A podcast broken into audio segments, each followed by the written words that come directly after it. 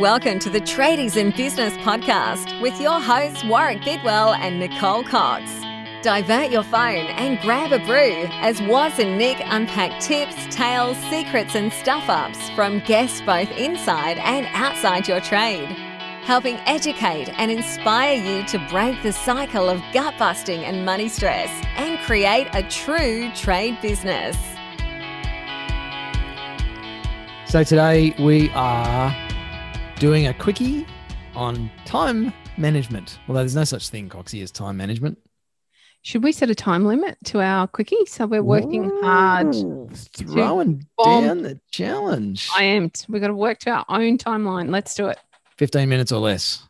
Oh gosh, you're generous. Okay, let's go. Ready, set. I tell you what, I've got to give you some credit. You've gone straight into the episode. Well done for you. You promised you would to our listeners a couple of weeks ago, and look at you go. It's the new me, Coxie. So, most people have a problem with time. Quick little bit of context.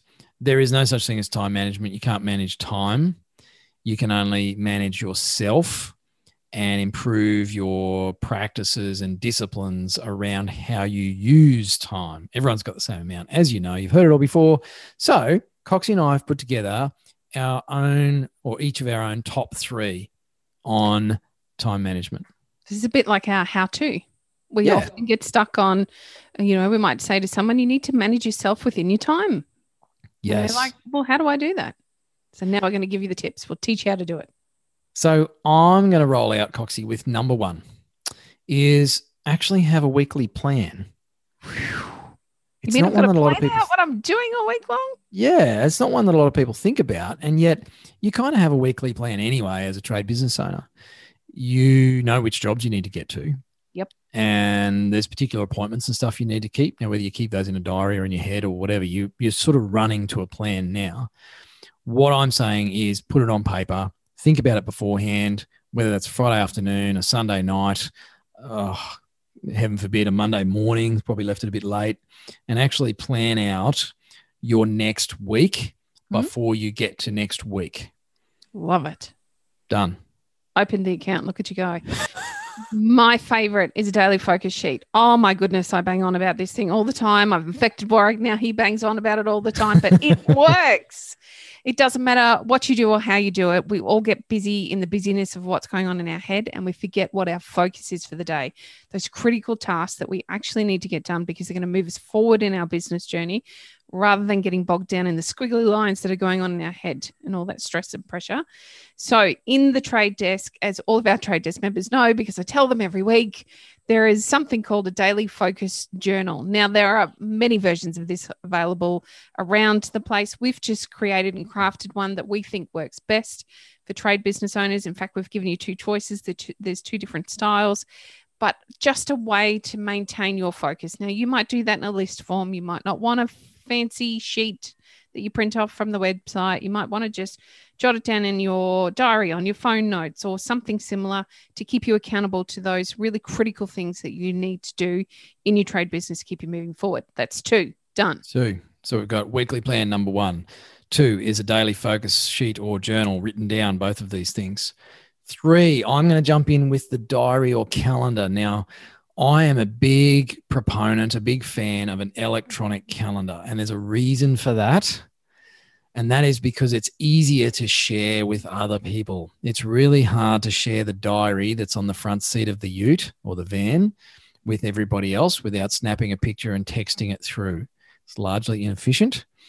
And an electronic calendar, although it's going to flip your lid a bit to set it up if you're not used to it, and you're going to get frustrated and angry and confused, ultimately, it's an awesome thing, isn't it, Coxie?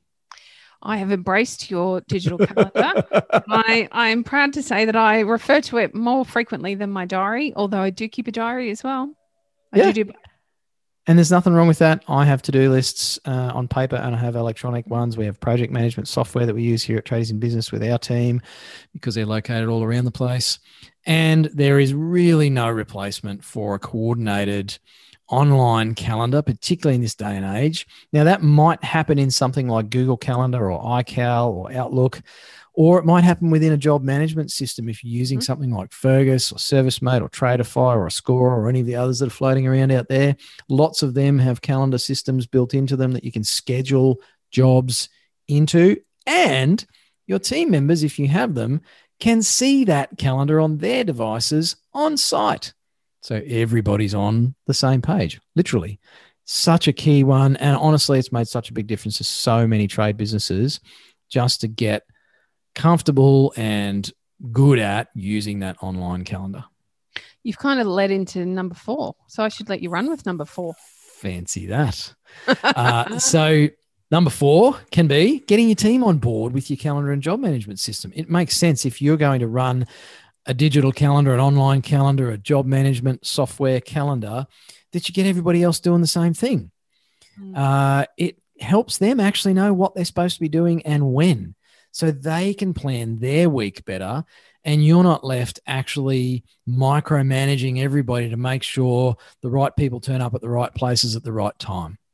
So you can start to teach them to take responsibility for their own calendar management as well. Wasting time micromanaging is not good for you or your business and it won't help you. So allow your team members to have a calendar and then you can do number five. Are you ready? It's a time Go. audit. I've I've suggested this three times this week, and I've got tradies rolling their Ooh. eyes at me like, Nicole, why do I have to do this? because we don't consciously understand where our time goes in a day.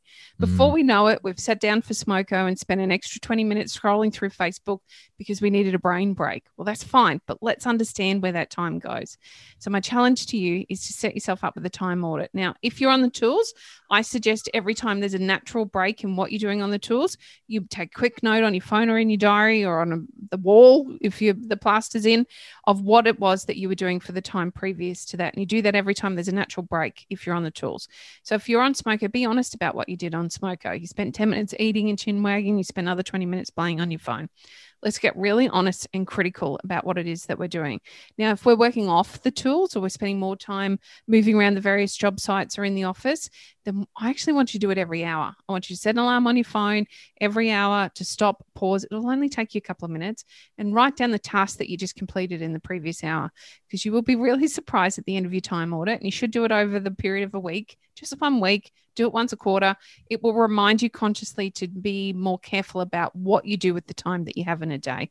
Because we quickly, I'm fall victim to it all the time. I can spend hours scrolling social media because I got distracted while I was answering someone's question. What a waste of my time. It doesn't help you in your business, and you will find all the time sucks that you have in your business. So it's number five. I'm going to leave number six for you. Right, look at us go. Thanks, Coxie. We're going to bring it on home. So number six is actually a bit of a, a sneaky one and it's an easy bonus way to get back for some business owners hours every week. Like I'm talking three, four, five hours a week you can recover to reinvest elsewhere. And it is to simply set a time limit for meetings. Now, what am I talking about with meetings, listeners? I'm talking about site visits with prospective clients, uh, presenting quotes, meetings with staff, mm-hmm. site visits, uh, sorry, like site inductions or pre starts or toolbox talks. Set a time for it. Decide in advance that our toolbox meeting every day is going to be 20 minutes or less. Kind of like what we've done with this episode, gang. We set a target, and Coxie and I are both sitting here. I can see Coxie's eyes checking the time, and I'm doing the same. It's like we're going to bring this in in under 15 minutes. As soon as you put a peg in the ground, you can actually aim for it. Mm. If you're going to present a proposal to a client, tell them in advance. So I've allowed 60 minutes for this. It usually takes around 45, but we allow 60 minutes just in case you've got some extra questions at the end. I'll run you through the proposal and then we'll be able to make a decision. How does that fit with you guys? They now feel good because they can plan to put the veggies on and have them ready for an hour and a half's time after you bugger off out of the door and they can chat about whether they're going to go ahead with you or not. For your team members, they have certainty about how long you're going to waste their time on site doing a pre start meeting.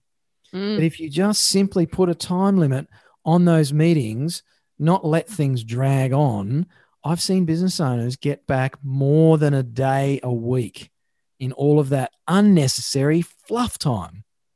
It's a great way to bring this home. Look at us go. I'm so proud of us. We've delivered on time. But not only have we delivered on time, we've and given on budget. You, really great tips.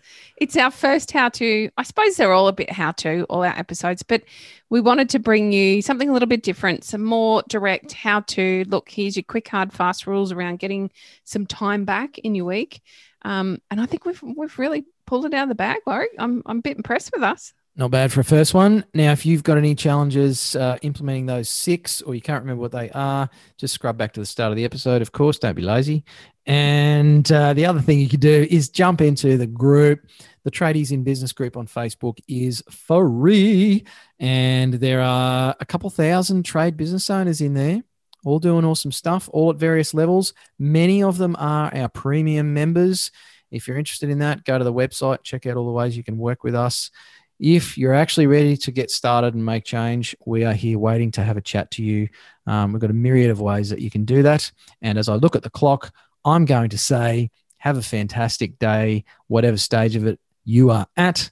And just think about those six things you can do to manage your time a bit more effectively.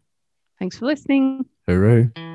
You've been listening to the Tradies in Business podcast with Warwick Bidwell and Nicole Cox. Find out more about today's guest, tools for your trade business, and other cool stuff at tradiesinbusiness.com.au.